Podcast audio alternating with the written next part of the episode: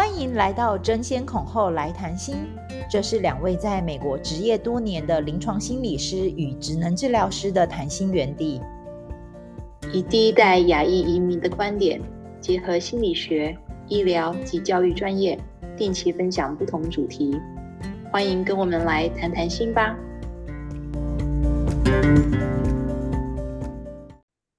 Hello，大家好，我是婉珍。Hello，大家好，我是樊培。那我们今天很荣幸的邀请到我以前在台湾精神科医院工作的同事惠美来到我们的节目。惠美本身呢，她在大学是念社工这个科系，她又到了高师大专攻了一个复健之商硕士学位。那在这过程当中呢，她有非常丰富的临床经验，包含。他在医院从事社工师的工作，也在社区啊帮忙一些精神疾患的病人，从事就业辅导员，帮助他们工作上的衔接。还有目前他是在社区的身心科诊所担任社工师的角色。那我们很荣幸的邀请惠美来跟大家打招呼。大家好，樊培，还有婉珍，还有各位听众，大家好，我是秋高惠美。那我跟樊培。呃，就如同刚刚介绍的，我们大概认识了快二十年了哈。今天也很开心能够上呃这个节目，有一些嗯，可能是自己不管是工作的经验，或者本身我自己的一个生命的经验，蛮开心今天可以跟跟大家一起来聊一聊。我还记得惠美，我上次我们三个人第一次在 Re 稿嘛，嗯、然后我觉得哇，第一次我们就可以聊很多，嗯、而且是聊关于我们自己的自身经验。其实，其实我们这一次的主题自我认同是一个很大的一部分。我觉得婉珍说的蛮的时候，呃，樊培在。约我说，哎，要不要来谈谈我自己的一些临床工作的经验？但是好像我们上一次在呃在讨论的时候，谈着谈着，我就发现，哎，其实我们三个有。也算是一个蛮蛮共同的主题哦，应该是说我在三年前我，我我从汉人的身份，呃，恢复成原住民族的身份，所以如果大家有注意听的话，就会很特别的听到我的名字是邱高惠美，而不是一般我们所习惯的是复姓加上。加上自己的名字啊，当然在台湾来说，如果是要恢复原住民族的话，必须要从母姓，所以秋是我妈妈的姓，可能是生命经验啊、角色啦，或者刚樊培也介绍我的一个就业辅导的工作、社区复健的工作，一直到后来去念书。然后，呃，也在身心科工作，当然也包括现在我的工作有一部分也会跟所谓的司法监狱的个案跟他们一起，呃，也算是我的工作的对象。但我想，这个这个不断的角色啊、身份的转换，我想可能好像也回到上次樊培讨论的时候，其实也也谈到，我觉得对。樊培上次你提到那个迁徙，我蛮蛮印象深刻的耶。我记得上很多时候我都会形容，其实第一代移民，我自己有这种感觉，其实我们就很像失根的兰花，嗯、然后就是好像哎，你哪里有好的机会啊，你就会跟着走。虽然我来美国也二十年了，其实在这个过程当中也换了不同的城市啊，换过不同的地方。中间过程当中也包含结婚生子，那在养育孩子的过程当中，我们也发现，就是说，哎，孩子的认同跟我们自己本身的从台湾这样直接过来，自我的认同是不大一样的。所以聊着聊着，就我们就开启我们的这个话题，自我认同的这一个这个议题。那个樊培说，呃，好像这个迁徙的过程中会有发现，第一代跟第二代对于认同会有，好像会有一个不同的。感受，那我自己也是在一个爸爸是汉人，妈妈是原住民，好像也有一个种族的一个背景的脉络下，我算是第二代吗？或者我可能也也还在想想这个议题哦。不过就自己本身也算是一个原汉的混血的情况下，我我想这个自我的认同。或者对于我是什么样的人，那我到底是汉人还是我是我是原住民？我觉得可能跟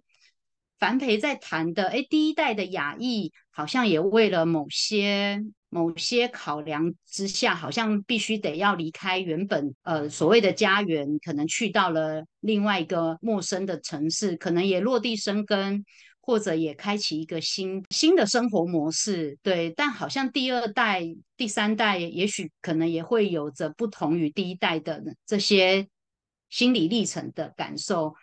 我想可能也会在，虽然我跟你们的背景好像会有一点不太一样，不过我觉得可能这个过程中，在我们不同世代，或者在呃世代交替啊，或者代间不同角色的。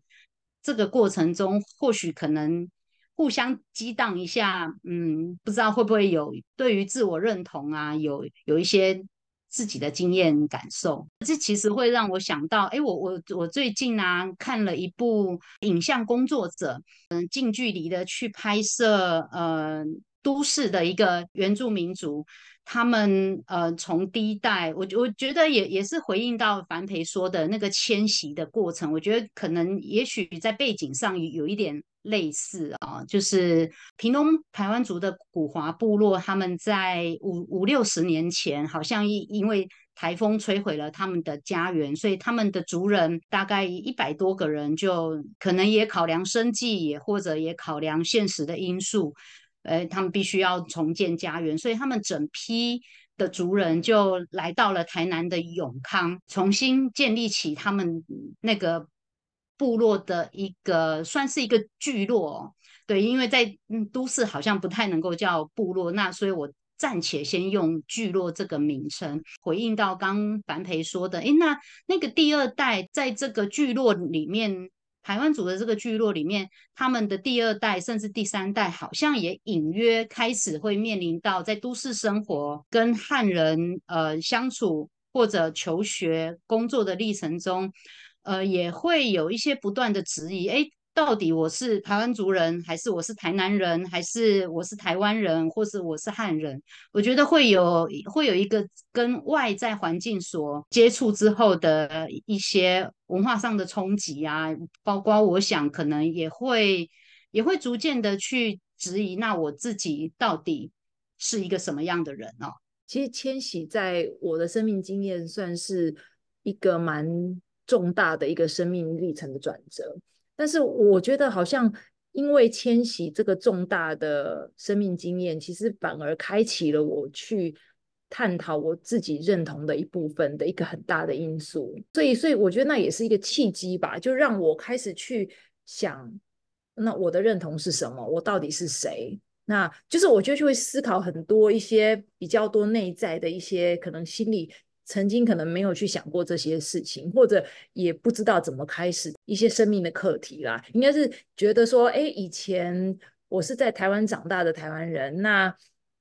照理说，你对于你自己的认同其实是再清楚不过了。可是我觉得，好像在台湾的时候，并没有一个很很鲜明的一个自我认同靠在我身上，因为我就觉得，好像从小到大，我的记忆都是。去了解外面，可是好像很少有机会去了解自己，鲜少有问题抛出来是问，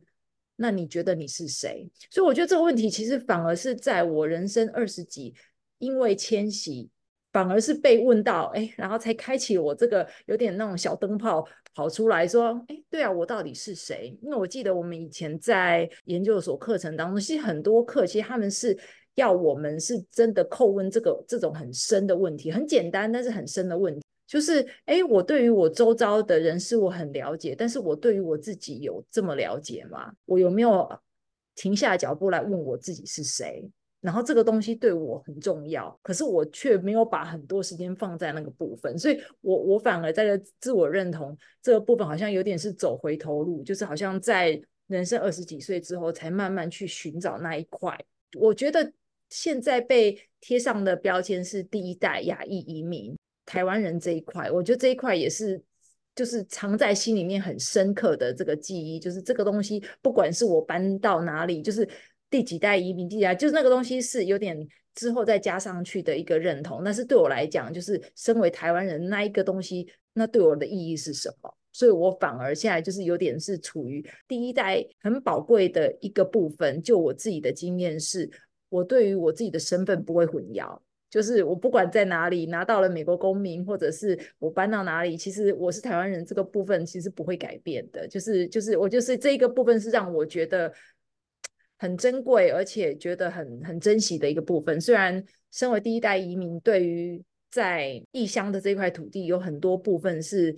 被贴上你是外来的啊，你就是不是美国人的这种标签。但是另外一个部分，这个标签是没有办法磨灭的，是自己是从哪里来的这个事实是很深刻的。让我想到，因为刚好我们在讲第一代移民，其实我就想到我自己的原生家庭，因为其实我是姓孔，孔子的孔，所以其实我小时候都被贴个标签，我是外省人。我后来慢慢的对于这些外面搭给你的标签之后，我才慢慢理解。我的爷爷是真的从中国来的，他就是第一代移民，从中国来到台湾，然后就跟他的可能跟中国的家人就失联了，他就过来，然后在这边在台湾扎根，然后有自己的 family，然后我们都，我爸爸其实大家都是在台湾出生长大，爷爷因为他讲话有乡音，我们家也会讲家乡话，有一些自己属于自己的语言，然后。我就发现，那也这个我可能以前也没有那么大的感受，但是我后来来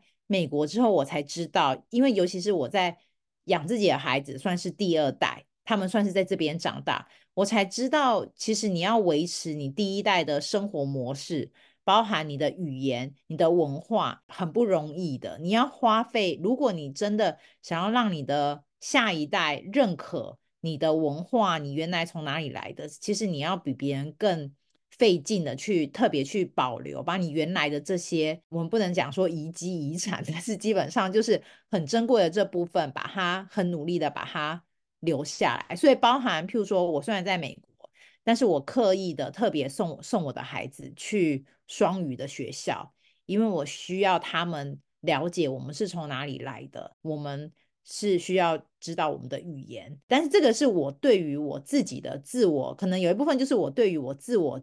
文化，我自己的认同，但不见得每个人的想法。对于这种你原来从哪里来的这种文化，顺着樊培跟婉珍有提到，我觉得也是我在跟我的妈妈第一代原住民族相处的时候，呃，我我曾经听过一句话，就是呃，应该是我妈妈跟我讲过的，说。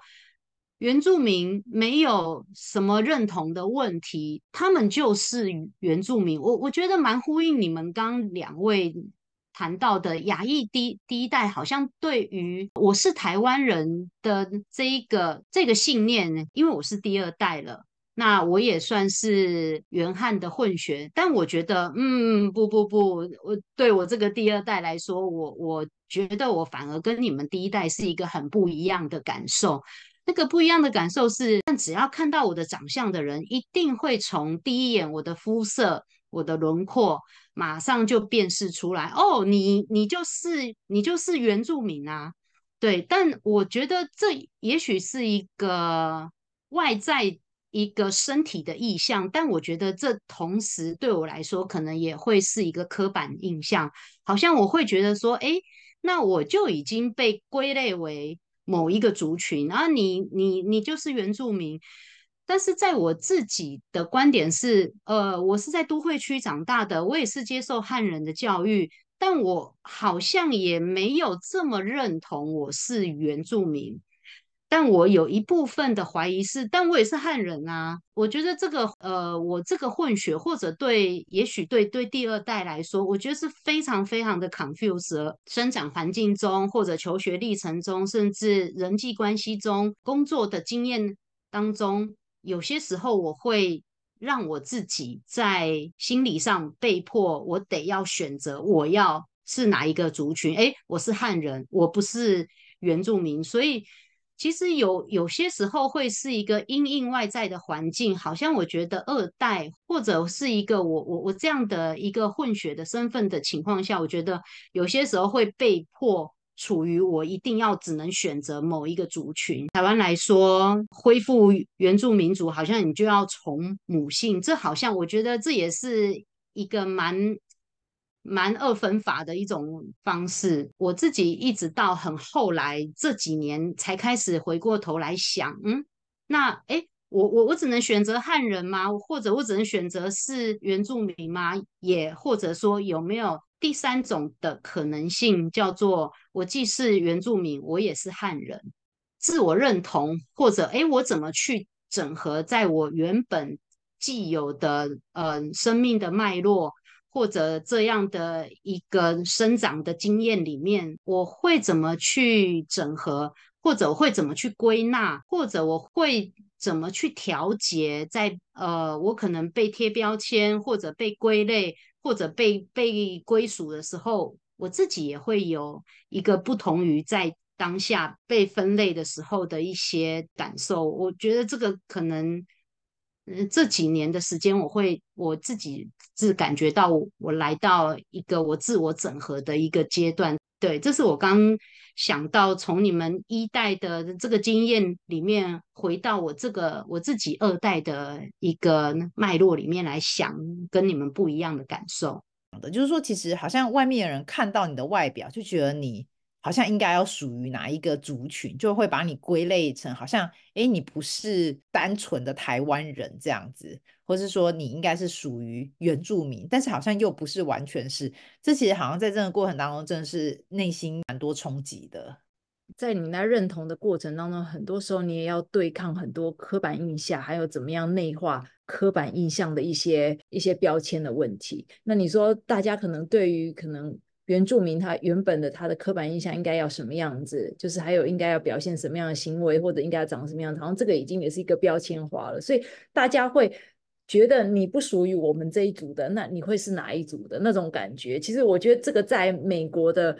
文化上，其实很多时候也是会容易会有产生这种标签化的一个过程，像或者刻板印象，像人家看到你。黄皮肤的可能就会唠一句你好，那可能他们搞不好也并不是，也根本不会讲中文，只是说他看起来是黄皮肤。你说在第二代移民好了，那刚刚我们有提到，刚刚会员分享就是他是原汉混血，混血这个本身其实就是一个不断在整合跟融合，跟自己在内心冲突，然后找到一个内心整合的一个过程。我自己觉得，就是你可能从小到大你就可能。一直不断会有这种念头跑出来说，所以我到底是属于哪一边的？因为人本来就会寻求一个归属感，所以当一边家人跟你说你是属于他这一组的，自己对于他自己的认同，尤其关于他自己对于他的国家认同这个部分有什么想法？那我当然那个时候以他可以听得懂的语言就问说啊，你是台湾人？你觉得你是台湾人还是你是美国人？那他只回了我一句，就我那时候想说 我是故意要。引他这个答案嘛，就他跟我讲说，哦，我就是台湾美国人啊。其实这个就是一个很直白的一个孩子，他自己他自己会认为说，我在美国长大，美国是我的家。那我的爸爸妈妈来自台湾，我也是台湾人，所以我并不完全属于哪一边。那台湾美国人其实就是我们融合了台湾的。文化还有美国的文化，然后生长在美国的台湾美国人，所以他那时候回答，其实有时候我会觉得说，哎，有的时候其实孩子他可能想法，他未必他有能力用语言表达出来，但是他其实在暴露在各种文化上，不管是显性的文化或者隐性的文化，其实他都是正在学习，然后正在观察，然后正在做一个心理的整合的过程。可能先来分享一下我，可能我现在也还。在这一条的路上，我我也不能很清楚或者很明确的说，哦，我已经完完成了一个整合或者是发展。我我自己觉得我还在这条路上，也还在摸索。但是我觉得，呃，现在我在这条路上，我自己的感觉可能跟以前不太一样。过去好像我会，嗯，蛮害怕被发现。呃，在汉人的世界里面，我是原住民，所以当时我会在很忧虑的状态里面，我会刻意做出符合在平地生活的一些标准或者是期待的结果，比如说，哎，我可能要说话很标准，呃，我要成绩很很好，或者哎，我要会说台语。其实我台语也讲得非常厉害哦，在我的呃求学过程中，我很多都是讲台语的。的同学，我我觉得现在回过头来想，过去的自己处在这样的一个状态下，我觉得，嗯，当时确实会很害怕，然后也会被排挤，也很怕呢自己在主流的呃群体中会被边缘化。哦，好像你是没有用的原住民啊，或者也会可能会被贴上标签化的原住民。我觉得当时自己的心理状态会处在一种。自己也呈现二分法，我一定要让我自己看起来要像是个汉人，但我自己心里也觉得啊，我本来就有汉人的血统啊，所以其实当时会，呃，也当时也是一个自身非常混乱的一个心理状态，各个不一样的服务对象，因为那时候是在那个精神科，除了接触医院的的专业人员，还有呃。我们的病人，还包括他们的家属，还包括，因为我当时的工作是在社区做就业辅导的工作，所以同时间会接触到不同层面的人。那我觉得，好像我也在这样接触不同的人的过程中，我也在寻找我自己在整个人群里面我在哪里，我是谁。那一直到我觉得也是前前几年吧，才这是叫。顿悟的感觉吗？就慢慢的可以在跟不同的人在互动里面，会有会有一种顿悟的感觉是，是哎，那我是原住民，我也是汉人，我既不归属在哪一哪一个族群领域，但我也没有被排挤。是事实上，我觉得虽然我说着标准的国语，学习的是汉人的教育制度，但我其实并没有放弃妈妈原住民族的文化。当我回去部落的时候，呃，我也还蛮入境随俗，要吃什么，做什么，或者有一些呃聚会的仪式，我也是我也是跟着遵从。但我觉得我。好像也可以从这些历程中去去理解自己的对于我是谁，慢慢的去回答，慢慢的去找这样的答案。所以我觉得来到现在这个阶段，是我愿意去看见我的外表长的是原住民的样貌，可是我的里面或者我的学艺里，学习中生活模式也有汉人的，呃，也有。汉人的熏陶，汉人的模式在想到说，哎，那其实我既有原住民的好，我也有汉人的好，那我我不是好上加好吗？然后我我突然想通了这一点之后，我觉得我自己是还蛮蛮能够去看见或者去去承认，是我就是一个原汉的混血儿，而我不用去。选边站，或者很刻意，我要选哪边？我是我要特别强调我是汉人吗？好像或者我要特别强调我是原住民？我觉得好像是不需要的。我就是我啊，我就是身上有这两个文化的脉络，或者甚至文化的熏陶，我就是接受这两个文化而产生出一个新的我。那对于这个新的我。份也会帮忙我在现在的临床工作上，临床工作上有很多的个案，有很多的议题，呃，我觉得更帮忙我去看见，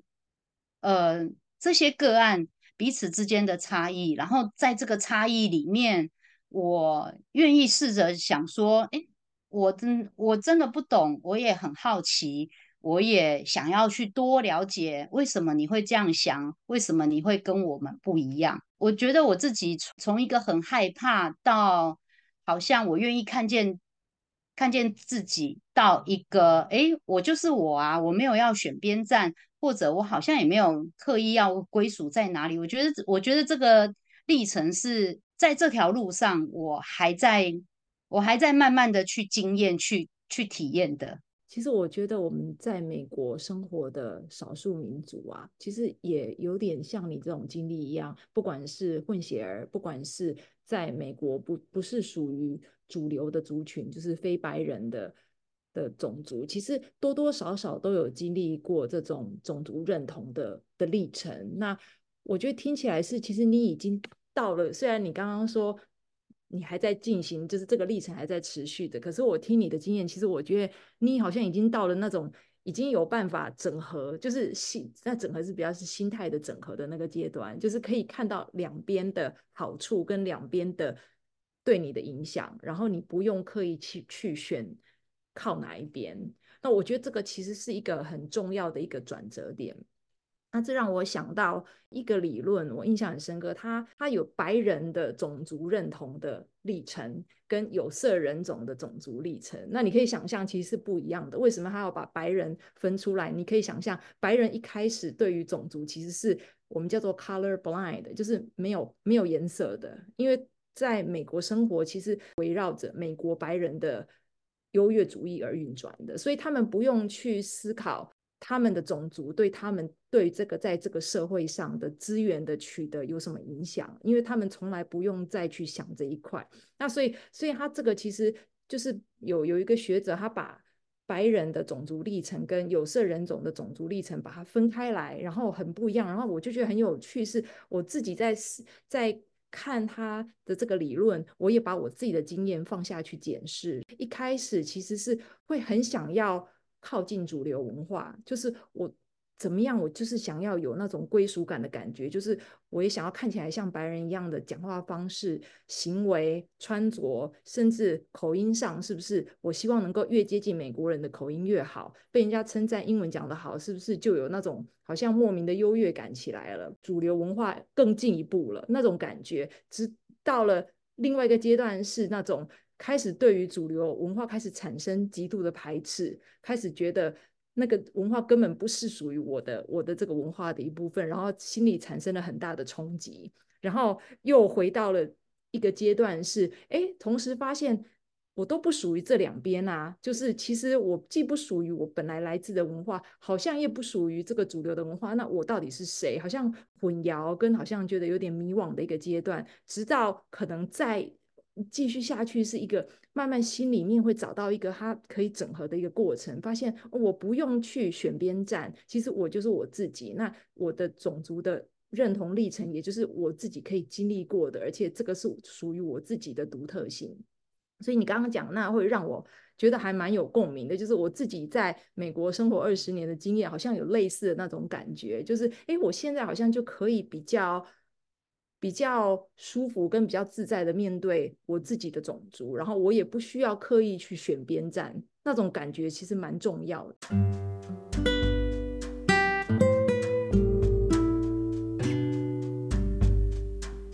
在多年前呢、就是在我孩子的学校里面，就有一件很有趣的事情，就是有一个小朋友，其实他是菲律宾籍。就是他原生家庭其实是爸妈有一边是菲律宾籍的，然后另外一边其实是算是越南，所以其实他们其实看起来跟我们其实都长得很像，就是其实就是亚亚裔亚裔面孔啊，黑头发啊，黄皮肤这一种。那他就说那个小女孩，她说她其实她从小到大其实有一件事就很困扰着她，就她常常出去，人家看到她是亚裔面孔，看到她就要说你好。然后就是讲一些中文，对他讲中文，但是他说他其实完全就不会讲中文。然后另外一个就是说，人家也会很好奇，因为他在念书，就会问他说：“哎，你的数学是不是特别好啊？”等等，或者就常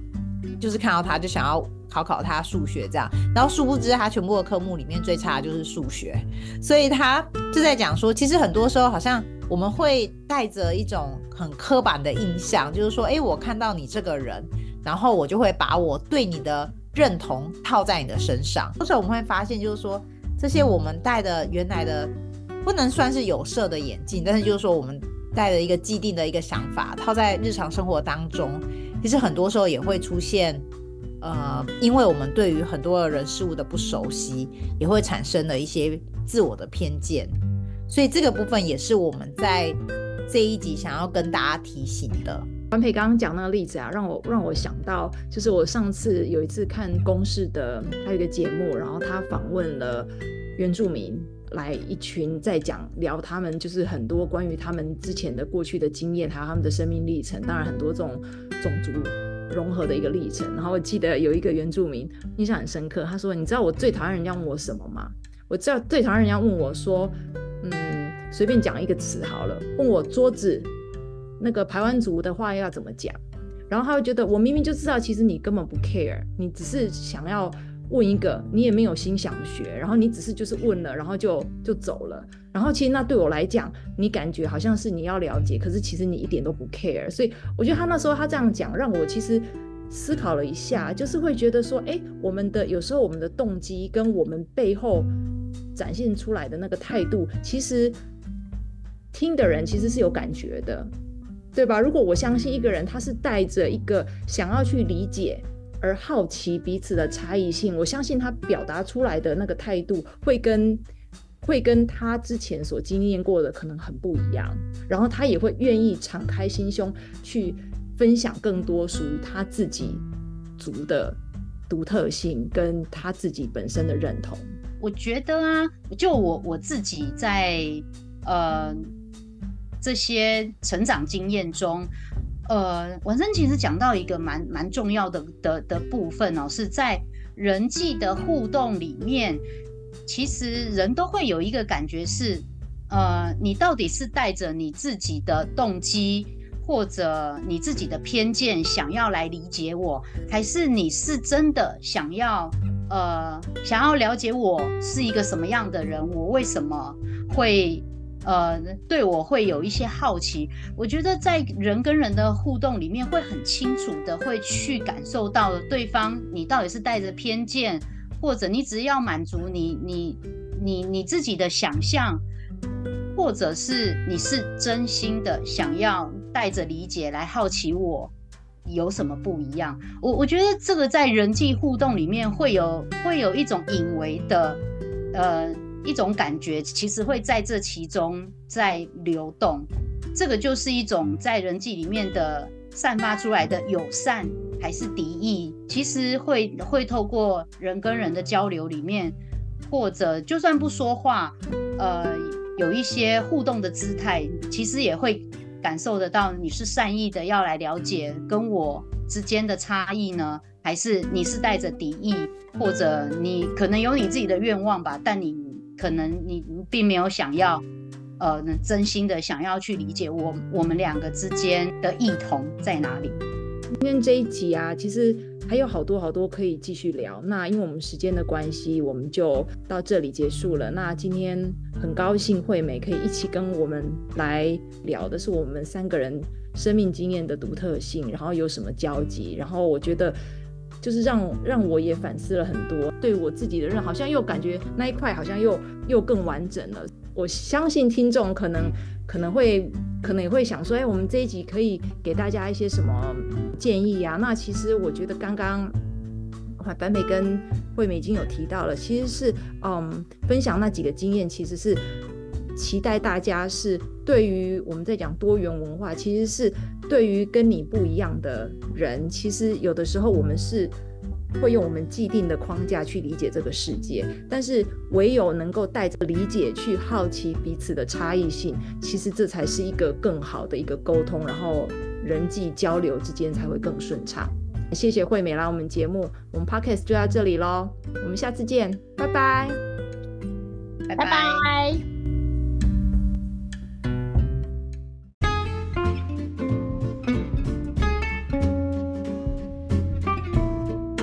您对我们的节目有任何问题与感想，欢迎大家到我们的脸书、IG 或是 Podcast 平台留言与我们互动，我们将会在节目中一一为大家解答。那如果你也喜欢我们的节目，请在 Apple Podcast 或其他平台给我们五颗星评价，点击并订阅我们的节目。你们的支持与鼓励是我们进步的原动力。